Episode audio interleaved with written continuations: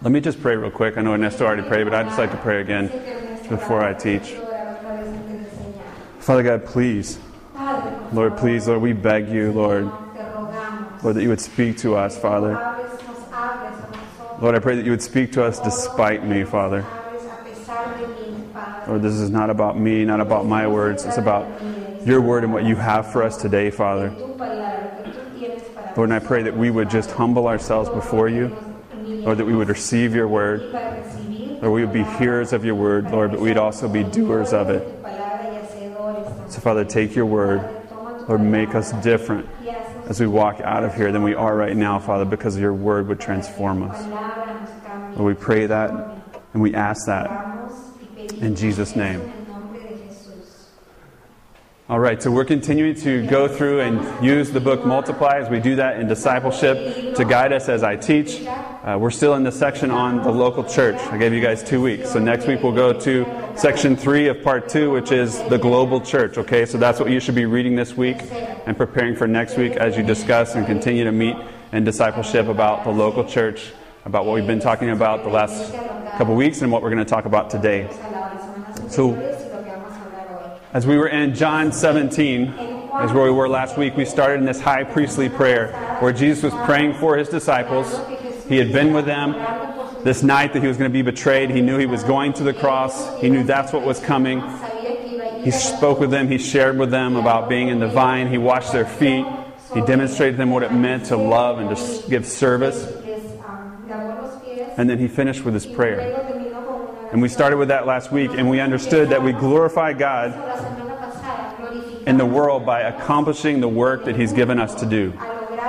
So we glorify God in this world by accomplishing the work that He's given us to do. And we saw that in the work that Jesus had to do. As we looked through that last week in the first part of the prayer, we saw that the result of Jesus coming, that He glorified God in His work. In verse 4, he says, I've accomplished this work that you've gave me to do, and you've been glorified in it.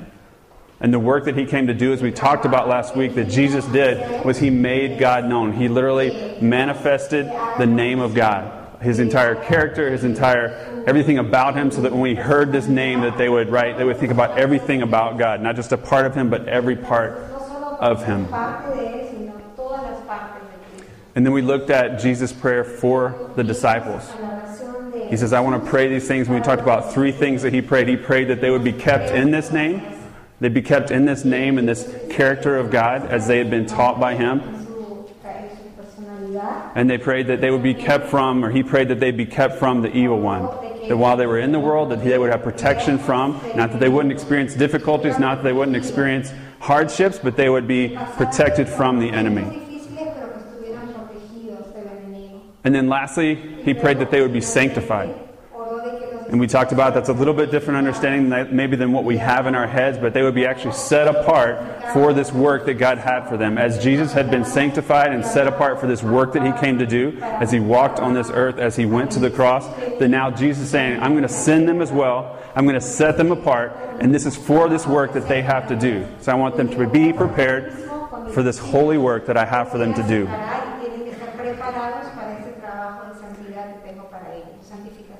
And we touch the surface of what that work is.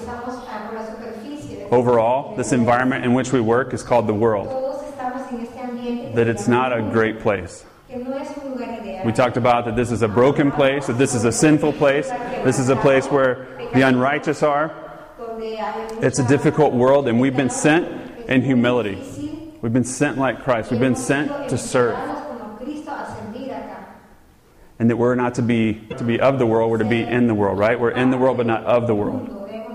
And there's this constant tension that we're to be we're to be interacting with our neighbors we're to be loving the world we're to be separate or not to be separated but we're to be set apart. That we're not to be distant from the world but we're to be distinct from the world. We should look different from the world but we don't separate ourselves from the world. And as we do that and as we live in this tension within the world then what's the world going to do? We learned last week the world's going to hate us, the world's going to judge us, the world's going to ridicule us, the world's going to misunderstand us. And so, in this situation where we're living in the world, we're living in this tension, we're living in this sinful, broken, unrighteous place where we're hated and misunderstood, we're supposed to rise and shine and give God the glory. And I'm reading that again this week. I'm like, really? Like, so this is the situation. This is the place we live in. These are the things that's going on. This is what we're experiencing.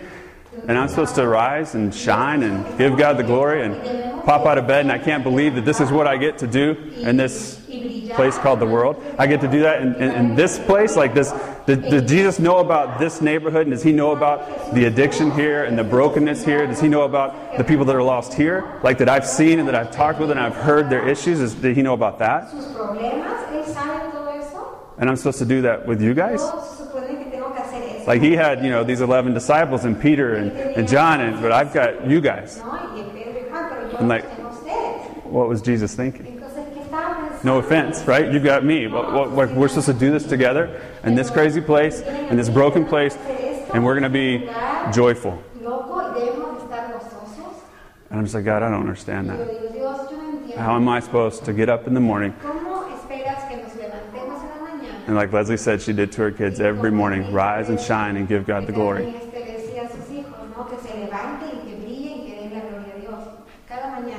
And I think we need to take a step back. Sometimes I get locked in to my world, what's going on with me, what's going on, even not just my family or in my building, but like with me, with my world, with when I get to go to sleep, when I get to get up, what I have to do, what I have to prepare for, what's required of me, and I'm thinking about me, and I'm thinking about me, and then a little bit later, I think about me.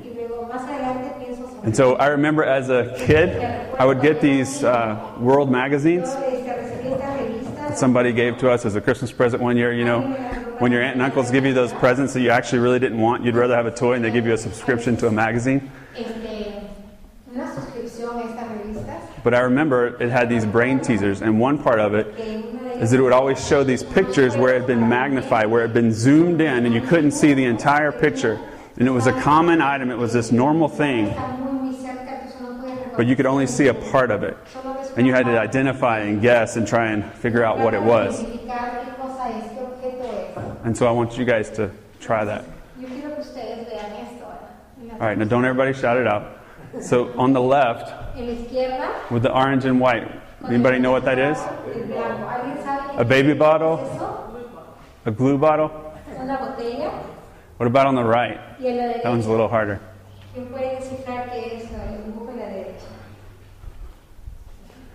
Some of you that don't have, uh, you'll see it or you recognize it. Some of us, there you go. I knew someone with glasses would actually get it. So show me the next slide. All right. It takes somebody with glasses to get that second one. Thanks, Josh. Because if you stood there and you've looked at all those glasses, you get overwhelmed trying to find a pair that you like. But that's what we need to do. I think from this passage and considering that we're supposed to be in this world and we're supposed to have joy, that we need to step back, that sometimes we're short sighted. We have this narrow view of what it looks like and what we're a part of. And particularly, we need to step back and see God's plan in all of this. At the end of the passage that we were taught last week in 17 and 18, he says, I want them to be sanctified in what? He says, in truth. He says, Your word is truth. And so we need to be sanctified. We need to be set apart. We need to be prepared. We need to consider this that God has given us to do with the perspective of His Word. And so I want to take a few minutes. This is needed. This is important that you guys would understand this as we look at the story of God. And so we can take a step back and we can look at the Scriptures as a whole. We can see what God has done, see what God is doing, and see what God is going to do. And then we can get an idea of, okay, where do we fit in this? And what is He asking of us right now in this place that we would go into this world and that we would have this joy? y tener este gozo debido a, la, a esto. Everybody ready? ¿Están listos todos? All right. So God's plan, Entonces, ¿cuál es el plan de Dios? God's story. La historia de Dios. The easiest way is to break it into four parts Se puede dividir en cuatro partes. the creation, the fall, redemption, and then restoration. luego la restauración. As we look at the scriptures, Ver nosotros el and this is a shameless plug that I want a wireless mic because I can't hold the Bible and talk at the same time. Okay, Trent. Um, as we look at this. The first two chapters, Genesis 1 and 2,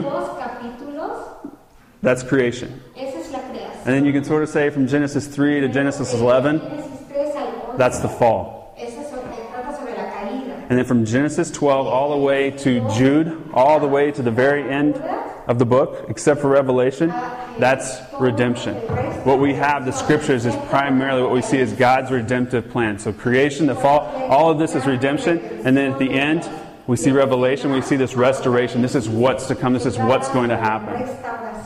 And so I just want to walk through that so that we get this perspective so we can see that uh, together. Genesis 1 26. So, creation, chapters 1 and 2. We're not going to read it all. We're going to read one verse. But what happens after God comes? He says, Let there be light. He begins to create things. And then the pinnacle, the highest point of creation, when he says, and he makes man, and he makes woman, he makes humanity. So, look at Genesis 1, verse 26 and 27. 26 y 27. It says, Then God said, Let us, and there's a reflection of the Trinity God the Father, God the Son, God the Holy Spirit. He says, Let us make man in our image, after our likeness, and let them have dominion over the fish of the sea, over the birds of the heavens, over the livestock, and over all the earth, and over every creeping thing that creeps on the earth. Verse 27. en la tierra. So God created man in his own image. In the image of God, he created him. Male and female, he created them. So what do we see there? We see two things. There's two results of that. That we were made, male and female, we were made in the image of God. We were made in this way that we can relate with God and that we can reflect God, we can display God, we can demonstrate some of His attributes. And because we also are made in His image, we have this capacity for relationship. We have this capacity for a relationship with God, and we have this capacity, as He said, male and female, with this relationship with each other. So we're in His image, and in His image, we have the capacity to display Him and to be in relationship. That's creation. All right, fall. Move to chapter 3. Vamos a ver la caída, capítulo 3. Let's read Genesis 3, uh, verse 6 through 12. Versículo 6 al 12. It says So when the woman saw that the tree was good for food, and it was a delight to the eyes, and the tree was to be desired to make one wise, she took of its fruit and ate. And she also gave some to her husband who was with her, and he ate.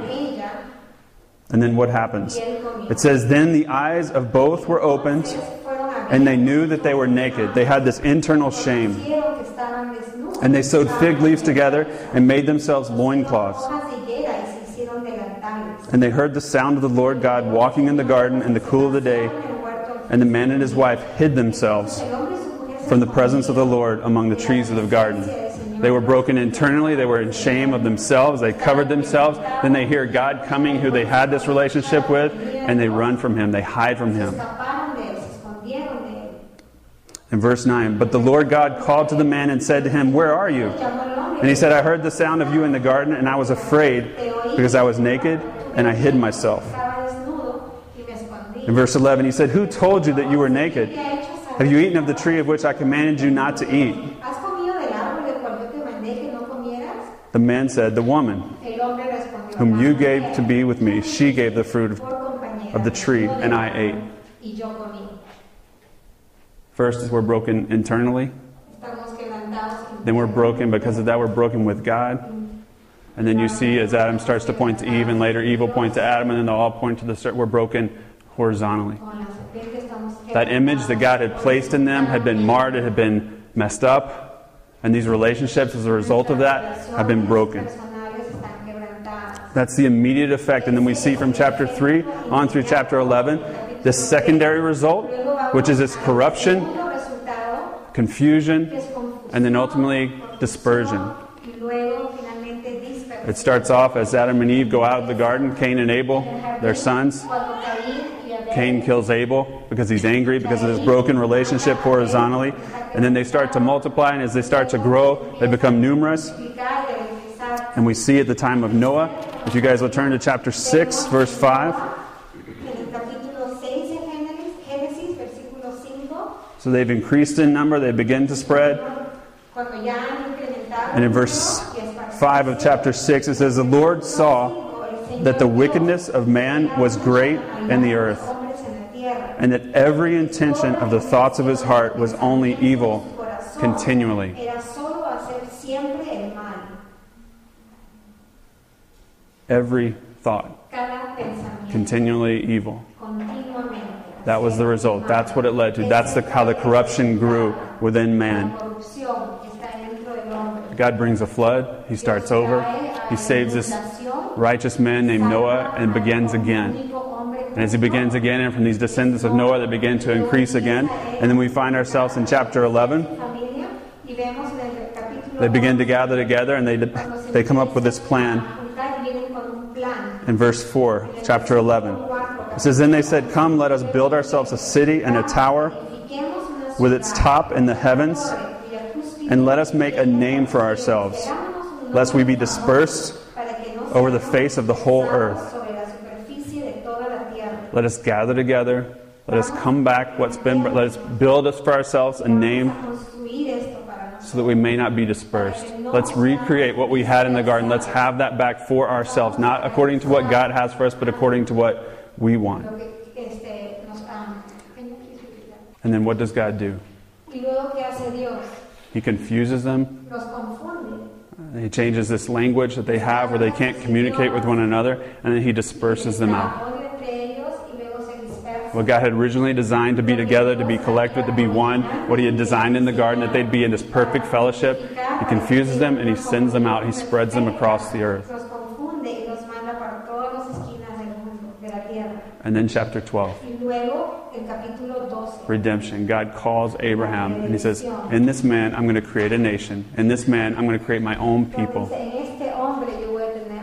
And that happens all the way to Malachi 4. Y esto pasa a través todo, toda la palabra hasta Malaquías. The entire Old Testament, from Genesis 12 all the way to Malachi 4, is this God calling out this nation of Israel, God having this covenant with this nation of Israel, and this nation of Israel continually breaking and breaking and breaking and breaking and breaking this covenant that they had with God. And so God comes and He does it Himself. He sends Jesus. Y lo hace él mismo mandando a su hijo Jesús. Comes on the scene. He begins to glorify God from Matthew to Acts 1, and He becomes, and He makes God known. He literally comes in the flesh. viene en carne. And after making God known, what we talked about last week, that He made the name of God known, He manifested the name. Then He went to the cross, He substituted, He went in our place.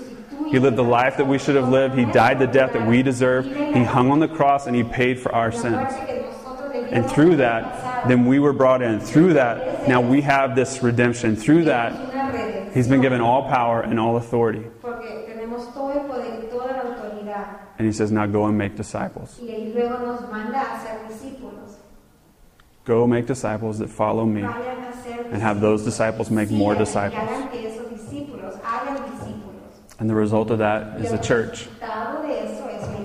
And that's where we are now. We're in this period of the church where we're glorifying God, where we're disciples collectively displaying the fullness of God.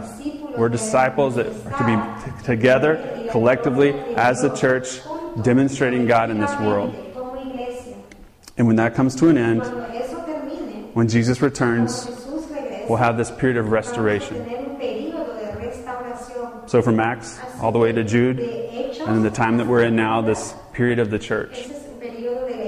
When Revelations comes, there'll be a new heaven and a new earth. God will restore it completely. And I want to read that. I can't talk about that and not read that because this is the hope that we have. This is what we're looking to. This is what should be in our perspective every day as we live for the Lord. So turn to Revelation 21. Así que por favor busquen Apocalipsis capítulo 21, Chapter 21, verses 1 through 5. 21 versículo 1 al 5. This is John talking. It's a vision that he's received from the Lord. And he says, Then I saw a new heaven and a new earth, for the first heaven and the first earth had passed away, and the sea was no more. Y el mar ya And I saw the holy city, New Jerusalem, coming down out of heaven from God, prepared as a bride, adorned for her husband. And I heard a loud voice from the throne saying, Behold, the dwelling place of God is with man. He will dwell with them, and they will be his people, and God himself will be with them as their God. Entre ellos, y ellos serán su pueblo. Verse 4 He will wipe away every tear from their eyes, and death shall be no more. Neither shall there be mourning, nor crying, nor pain any more. For the former things have passed away. And he who was seated on the throne said, Behold, I am making all things new. Also he said, Write this down, for these words are trustworthy and true. That's what's coming. That's the restoration that God is moving us towards. So, again, where are we in that story? ¿Dónde estamos nosotros en este mundo? Sometimes we lose our perspective. We have no idea where we're at on this journey. When I, last year, we went to Phoenix with my kids. El año pasado me We got in the car, we got on the 118 entramos to the 210. We're barely past Pasadena. And Ordan's like, Puppy, y luego orar. are we there yet? Like, are we almost there? Is this almost over?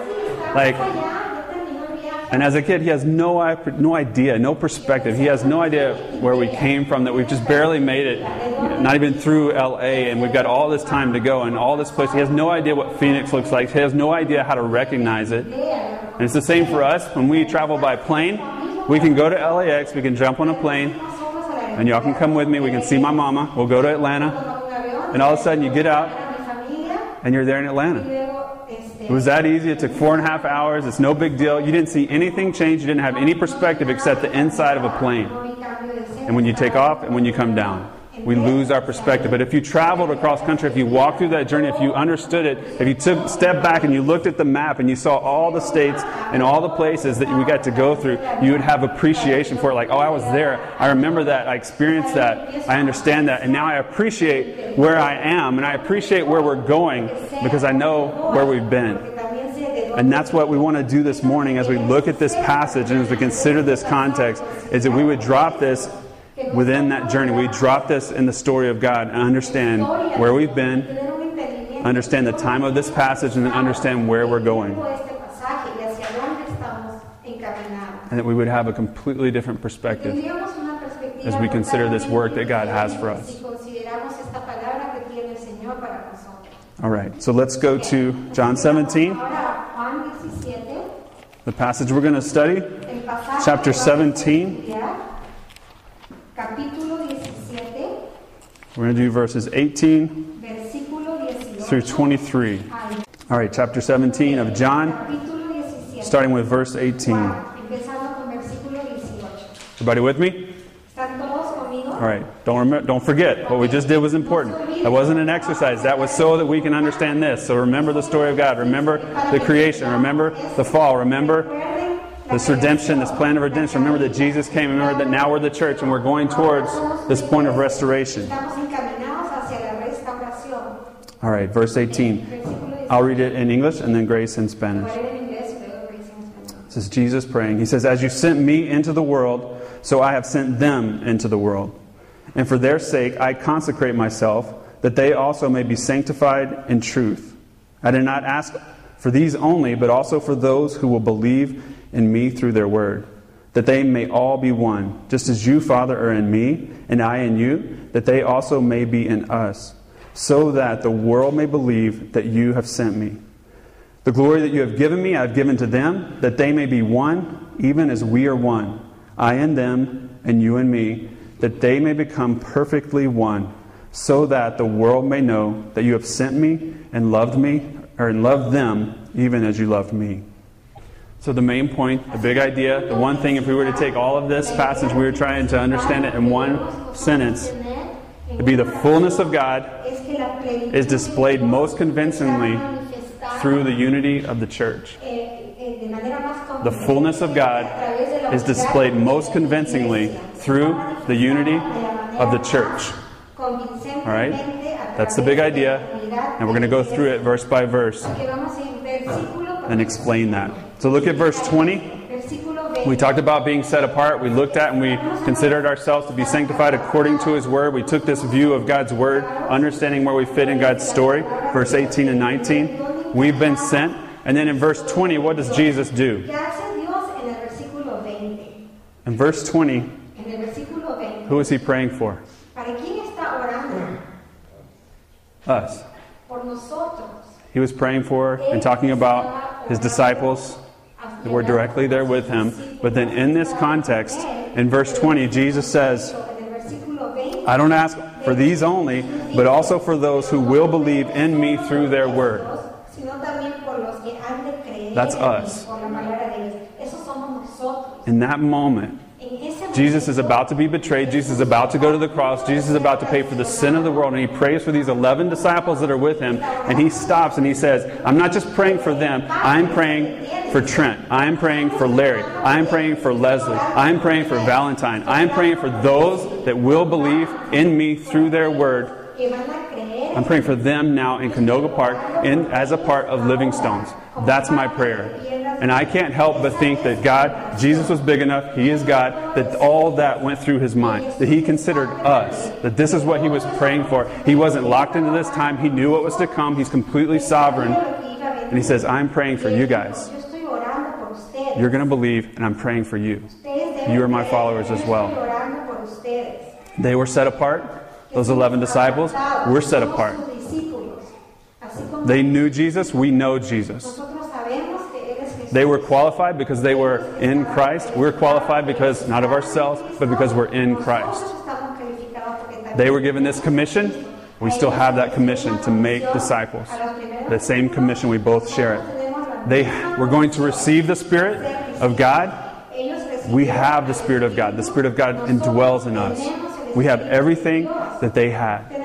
And Jesus was praying for them, and Jesus was praying for us.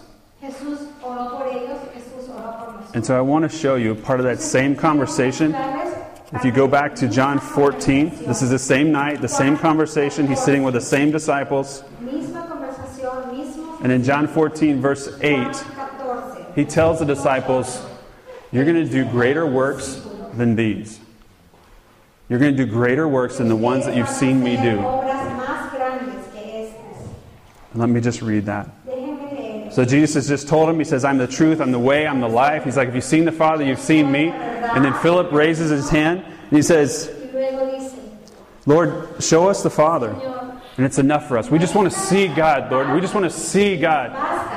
And Jesus said to him, Ver a Dios. Y Jesús dice, Have I been with you so long and you still do not know me, Philip? "Yo he estado con ustedes y todavía Whoever has seen me has seen the Father. How can you say, Show us the Father? Jesus had been manifesting, he'd been making the name of God known, he'd been demonstrating the fullness of God, just putting him on display. And then Philip says, Philip says, Show me the Father.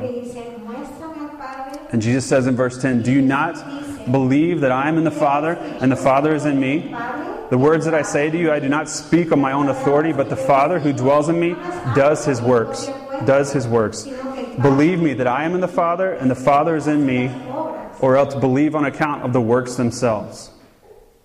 And then in verse 12, Luego en el versículo Truly, truly, I say to you, whoever believes in me will also do the works that I do. And greater works than these will he do, because I am going to be with the Father. Greater works than these will he do, because I am going to be with the Father. I struggle with this. Yo batallo con Okay, what exactly does that mean? cosa lo que quiere decir I prayed through that. I considered that. I studied that. I looked at that. And as I read this, I am completely convinced that God, that Jesus Himself is saying, I'm going to leave. And I was here. I was here in one place. The Spirit of God resided in me. I had the Holy Spirit. I was making God manifest. But I was right here in Jerusalem, in this one place, in this one area. And He's like, and the Holy Spirit is going to come. And He says this in the next verses. He's going to abide in you. And then you guys are going to be dispersed throughout the world. And the works that you do, as I put God on display, you guys are going to put God on display, and it's going to go to the ends of the earth. And these works that I've done, these works that I've shown, you're going to demonstrate God as well, and it's going to be greater than these works that I have done. And to put that into perspective, Para poner esto en perspectiva, if I lived here all by myself, si yo hubiese venido acá por mi I could display God. I could put God on display. yo podría manifestar I could show His works. I could make Him known. But as we live here together, as we live in community, as we have this church, and as we have this unity, we can do greater works together than I could do by myself. We can demonstrate the fullness of God. We can demonstrate more of His name together than we ever could alone. It can expand, it can explode. Yesterday, Karina and I were doing a science project. Because we're fuller, she says, we wait till the last minute. We're, we're uh, never early. Every once in a while, we're late. We're usually right on time. But so we had this science project, and she is determining if temperature affects how fast popcorn pops. So we had some microwave popcorn in the freezer, microwave popcorn in the refrigerator, microwave popcorn outside at room temperature, and then we popped them all the same amount, seeing the efficiency of the pop.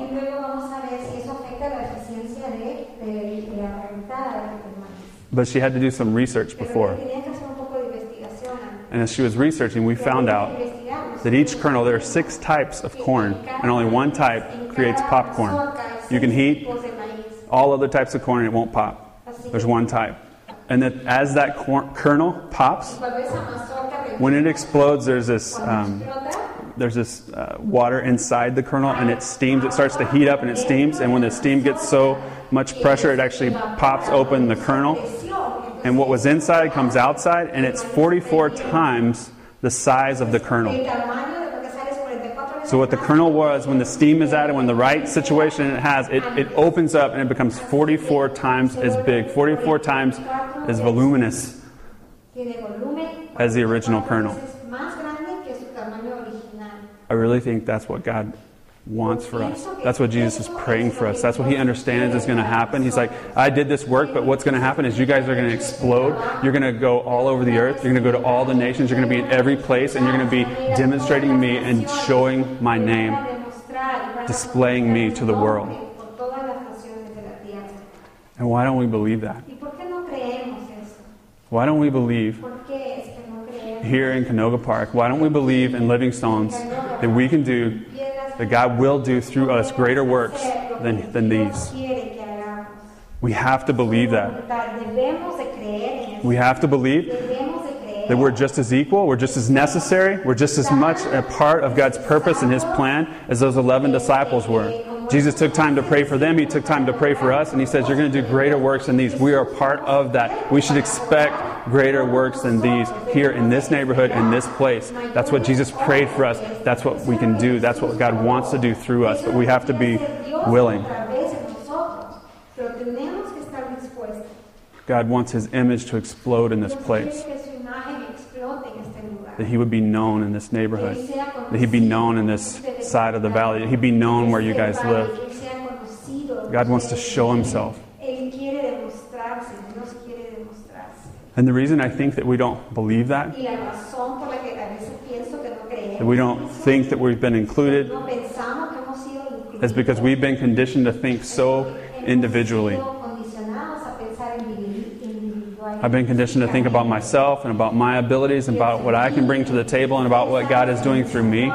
And I have lost focus. I have lost this perspective of what God wants to do through us, what God can do collectively, and the power that comes, the works that will result in us as a body, as a community, as in unity, living out and displaying God's image together. Viviendo y, de- y manifestando la imagen de Dios. We don't understand that power.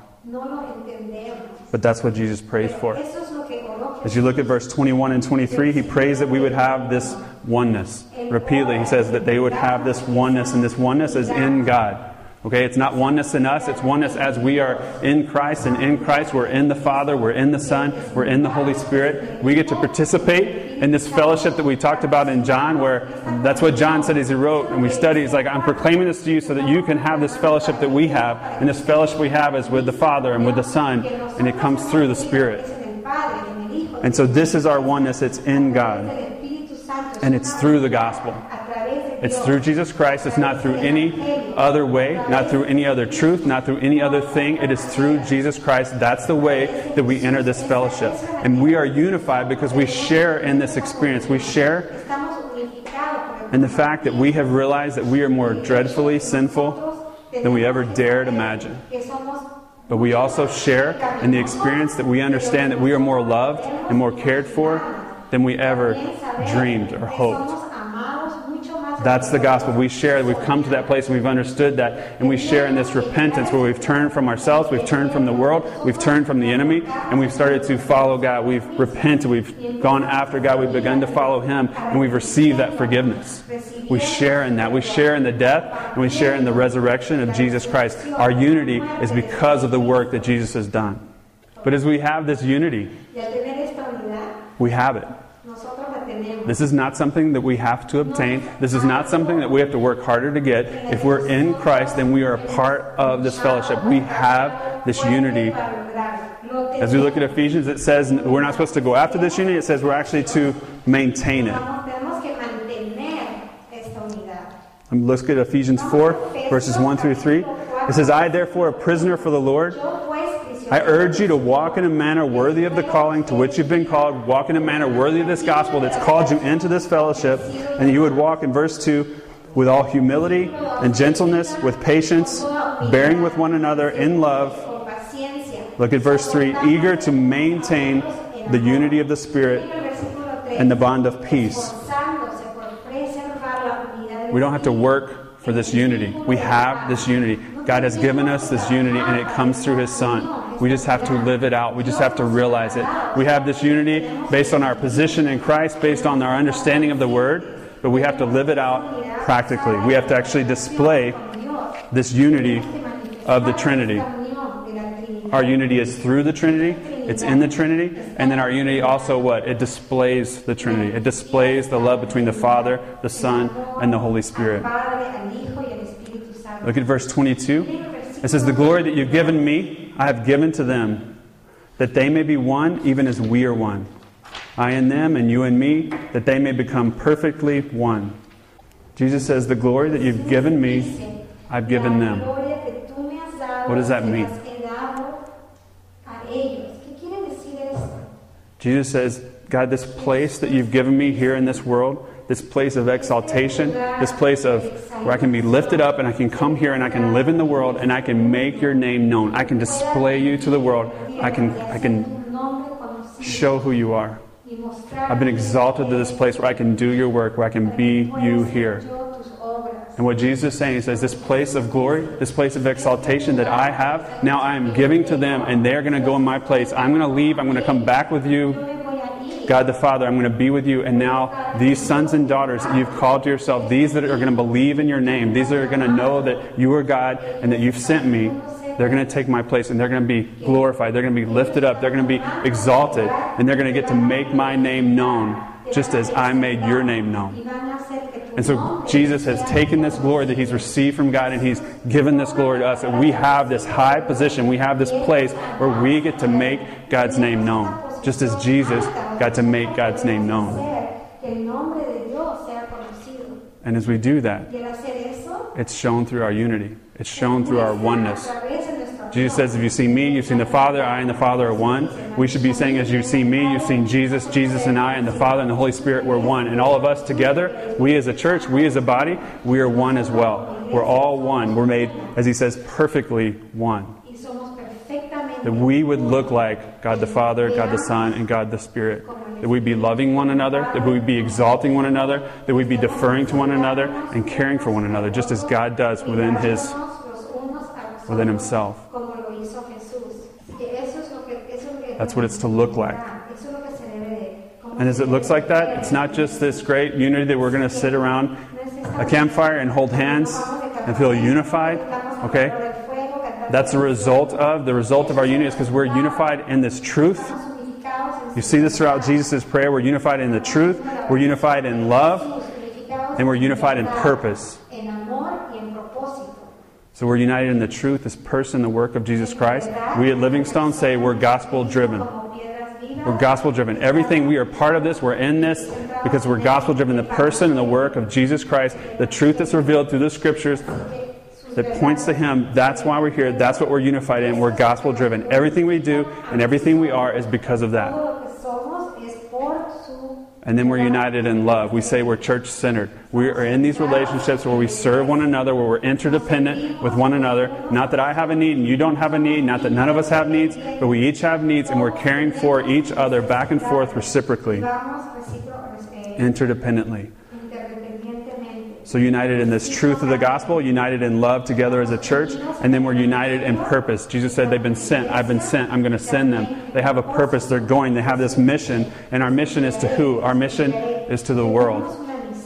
And we say at Living Stones, we're neighbor focused. So we're to take this love of God and we're to make it manifest. We're to demonstrate His truth and His grace to the world around us. Just as Jesus did, so also do we. Gospel driven. Church centered, and neighbor focused. So that's wonderful. That's great. That makes sense. Everybody understands it.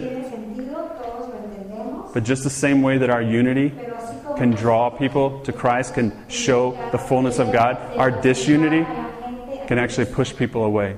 They can look at us and they can say, Really? I'm going to believe in a God. I'm going to believe in a God that loves like they love each other? I don't think so. I'm going to be, believe in a God that serves, serves me like they serve each other? I don't think so. And so we have to ask ourselves are we displaying that oneness? Do we have that unity? Because the salvation of the world, eternal life, comes through that unity. Look at the end of verse 21. It says, So that the world may believe that you've sent me. Dice, para que el mundo también crea que tú me enviaste. So I and you, that they also may be in us, so that the world may believe that you have sent me. mundo crea que tú me has enviado. They see us, they see our oneness, they see you, God, they, say, they see the Father, the Son, and the Holy Spirit in us, and they believe. They see and they believe, they acknowledge this truth. They can't deny the reality and the existence of God. That the best apologetic for this world, the best apologetic, the best defense of the gospel and the realness of God is our unity together. As we live that out and as we demonstrate God, as we proclaim His truth, as we love each other, as we serve together on mission, on purpose. And look in verse 23, the end of that. So he said again that we may become perfectly one, so that the world may know that you've sent me and loved them even as you loved me. So the progression goes here from they begin to believe, they begin to acknowledge this truth, they can't deny it, but then it goes to that they have this knowledge, that they would know, that they would have this intimate experience with God, not just knowing Him, but in relationship with Him. And Jesus had just told us that knowing God, having this intimate relationship with Him, having this relationship that has been broken back at the fall, having this relationship restored because the image of God has been shown in us, that's eternal life. Look back at verse 3 in chapter 17. He says, And this is eternal life, that they may know you, same word, that they may know you, the only true God, and Jesus Christ, whom you've sent. And then he says here in 23 that they would become perfectly one, that they would have this unity, so that the world may know that you've sent me and that you've loved them even as you've loved me. This idea of knowing, in the Greek word, it has this idea of full physical intimacy. Hebrews would use this as a word in place of sex. All right? It was that intimate, that oneness, that as you come together, as you share completely, that's what they're saying, that we would know God in that way. We'd be so close to Him, we'd be so connected with Him, that we would be literally one with Him. And then it says, even as. I read this over and over again, even as. It says, even as what? Even as you love me. That they would know that you love them, you would love the world, even as you love me, Jesus. He's saying that the world will know by our unity and as we display God in this place, they will understand that God loves them in the same way, in the same manner, to the same degree that He loved His Son. They, he loves the world just as in the same way that He loves His Son. He loves them so much that He sent His Son. He loves them so much that He paid the price. He loves them so much that He came and He lived amongst us. And that that's what our unity will demonstrate. Our unity will bring people to knowledge of Christ, but not just knowledge, but intimate relationship to eternal life. That's amazing. Through us, God would show His love for the world. that He loves the world as He loves His Son. Through us, together as a body, through us together as we are united in this truth, as we're united in this love, and we're united in this purpose. That's what God wants to do. And that's a picture of His redemption and His restoration. So remember we talked about the fall? Remember we talked about what were broken? What was broken? Our image inside of us are broken, our ability to display God, and then our relationships were broken. And now God has brought and He's taken Israel and He's brought Jesus Christ, and now in Christ, we're in Christ, and we actually, our image is being restored. We're able to, to demonstrate God, we're able to put Him on display, and as we do that, our relationships with God, and then internally within ourselves, and then with each other are being restored. And we're able to put that on display. We're able to display what God has done for us and the results of Jesus Christ, that He came and died for us and brought us into that, and is redeeming us and is restoring us. That's what we're putting on display. That's where we fit in God's story. That's our part. And when you understand that's what we're doing, that's what we're participating in, that's when we step back and we see this, and I lose my focus on me and myself and my little world and what I have to do, and what my wife is asking me to do, what my children are asking me to do, what you guys are asking me to do, and I say, God, look at what I get to do. Look at where you have placed me in this story. Look at what you have allowed me. We pray all the time that you would allow us to participate in this work. This is the work that we get to participate in. And yes, we're in the world, and yes, this world is broken, this world is sinful, this world is unrighteous, this world is difficult. And as we do that, as we live in this world, as we demonstrate God, the world's going to hate us, they're going to misjudge us, they're going to ridicule us. But what? But this is what we get to do. Pero esto es lo que And isn't this short time of difficulty, this short time of suffering, isn't that worth it when we understand what God is doing, when we have a bigger perspective? Cuando tenemos una perspectiva grande. The unity of Living Stones church, La unidad de la iglesia de Piedras Vivas our unity in truth, es la unidad en verdad, our unity in love, and our unity and purpose nuestra unidad en propósito. will most convincingly Pero más convincente proclaim and demonstrate the fullness of God y demostrar la in this neighborhood. de Dios en este vecindario. That's what Jesus is praying. That's what he's praying for. Lo que Jesús ora. That we living Livingstones, por eso, que nosotros, como through our unity, God would proclaim himself. God would demonstrate himself. And as God proclaims himself and demonstrates himself and uses us, what is going to happen? People are going to believe, and then people are going to come to know Jesus Christ. They're going to come to know God and know this Jesus that. that was sent by him. So believe with me. Believe with me that that's what God wants to do. Believe with me that God will do greater works than these. That He has greater works here in this place, here through this body. He has greater works than these, and He wants to show Himself in amazing ways. He wants to show Himself where lives will be transformed, where people will transfer from darkness into light, where people will come into the family of God and they can be part of this fellowship and they can experience the Father, the Son, and the Holy Spirit with us now and with us for eternity. That's what God is doing. That's what God has for us. That is the glorious work that He has for us. And we need that perspective. We need to step back and understand that's what He's doing. So we should pop up and we should rise out of bed and we should say, Rise and shine and give God the glory. I don't care how hard it is, I don't care how difficult it is. Like, God, you have chosen me and allowed me to be a part of this. So I'm going to rise and I'm going to shine and I'm going to give you the glory. What an amazing God that would allow us to participate in that. Let's pray.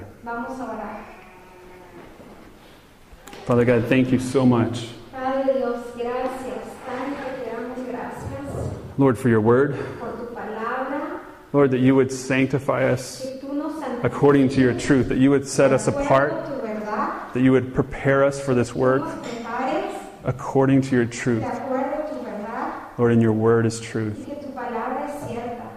Lord, that we would have a perspective of what you were doing, Perspectiva como tú, Lord, what you've done, Lord, what you've done in the cross, what you've done through your Son, you have brought us into this place where this image is being restored, where this relationship with you and with each other is being restored.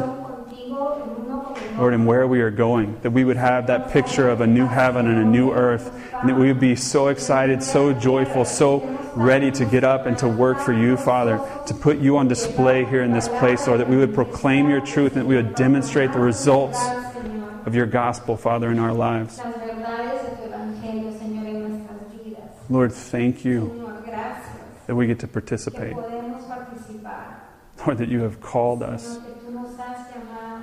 Lord, I pray that we would walk in a manner worthy of the calling. de una manera que Lord, that we would follow you, that we would lay down everything to be a part of this work. todo a tus pies, Señor. Lord, and that you would supernaturally, through your Spirit, Que tú sobrenaturalmente display in this body, display in Living Stones, the fullness of God in this place. Lord, I pray that people would come to believe and people would come to know. Here in this place, Father, Lord, we trust you now for greater works than these. Father, please, Father, please do that. Lord, we ask that you would do greater works than these right here amongst us. Lord, use us. In Jesus' name, el nombre de Jesús. amen.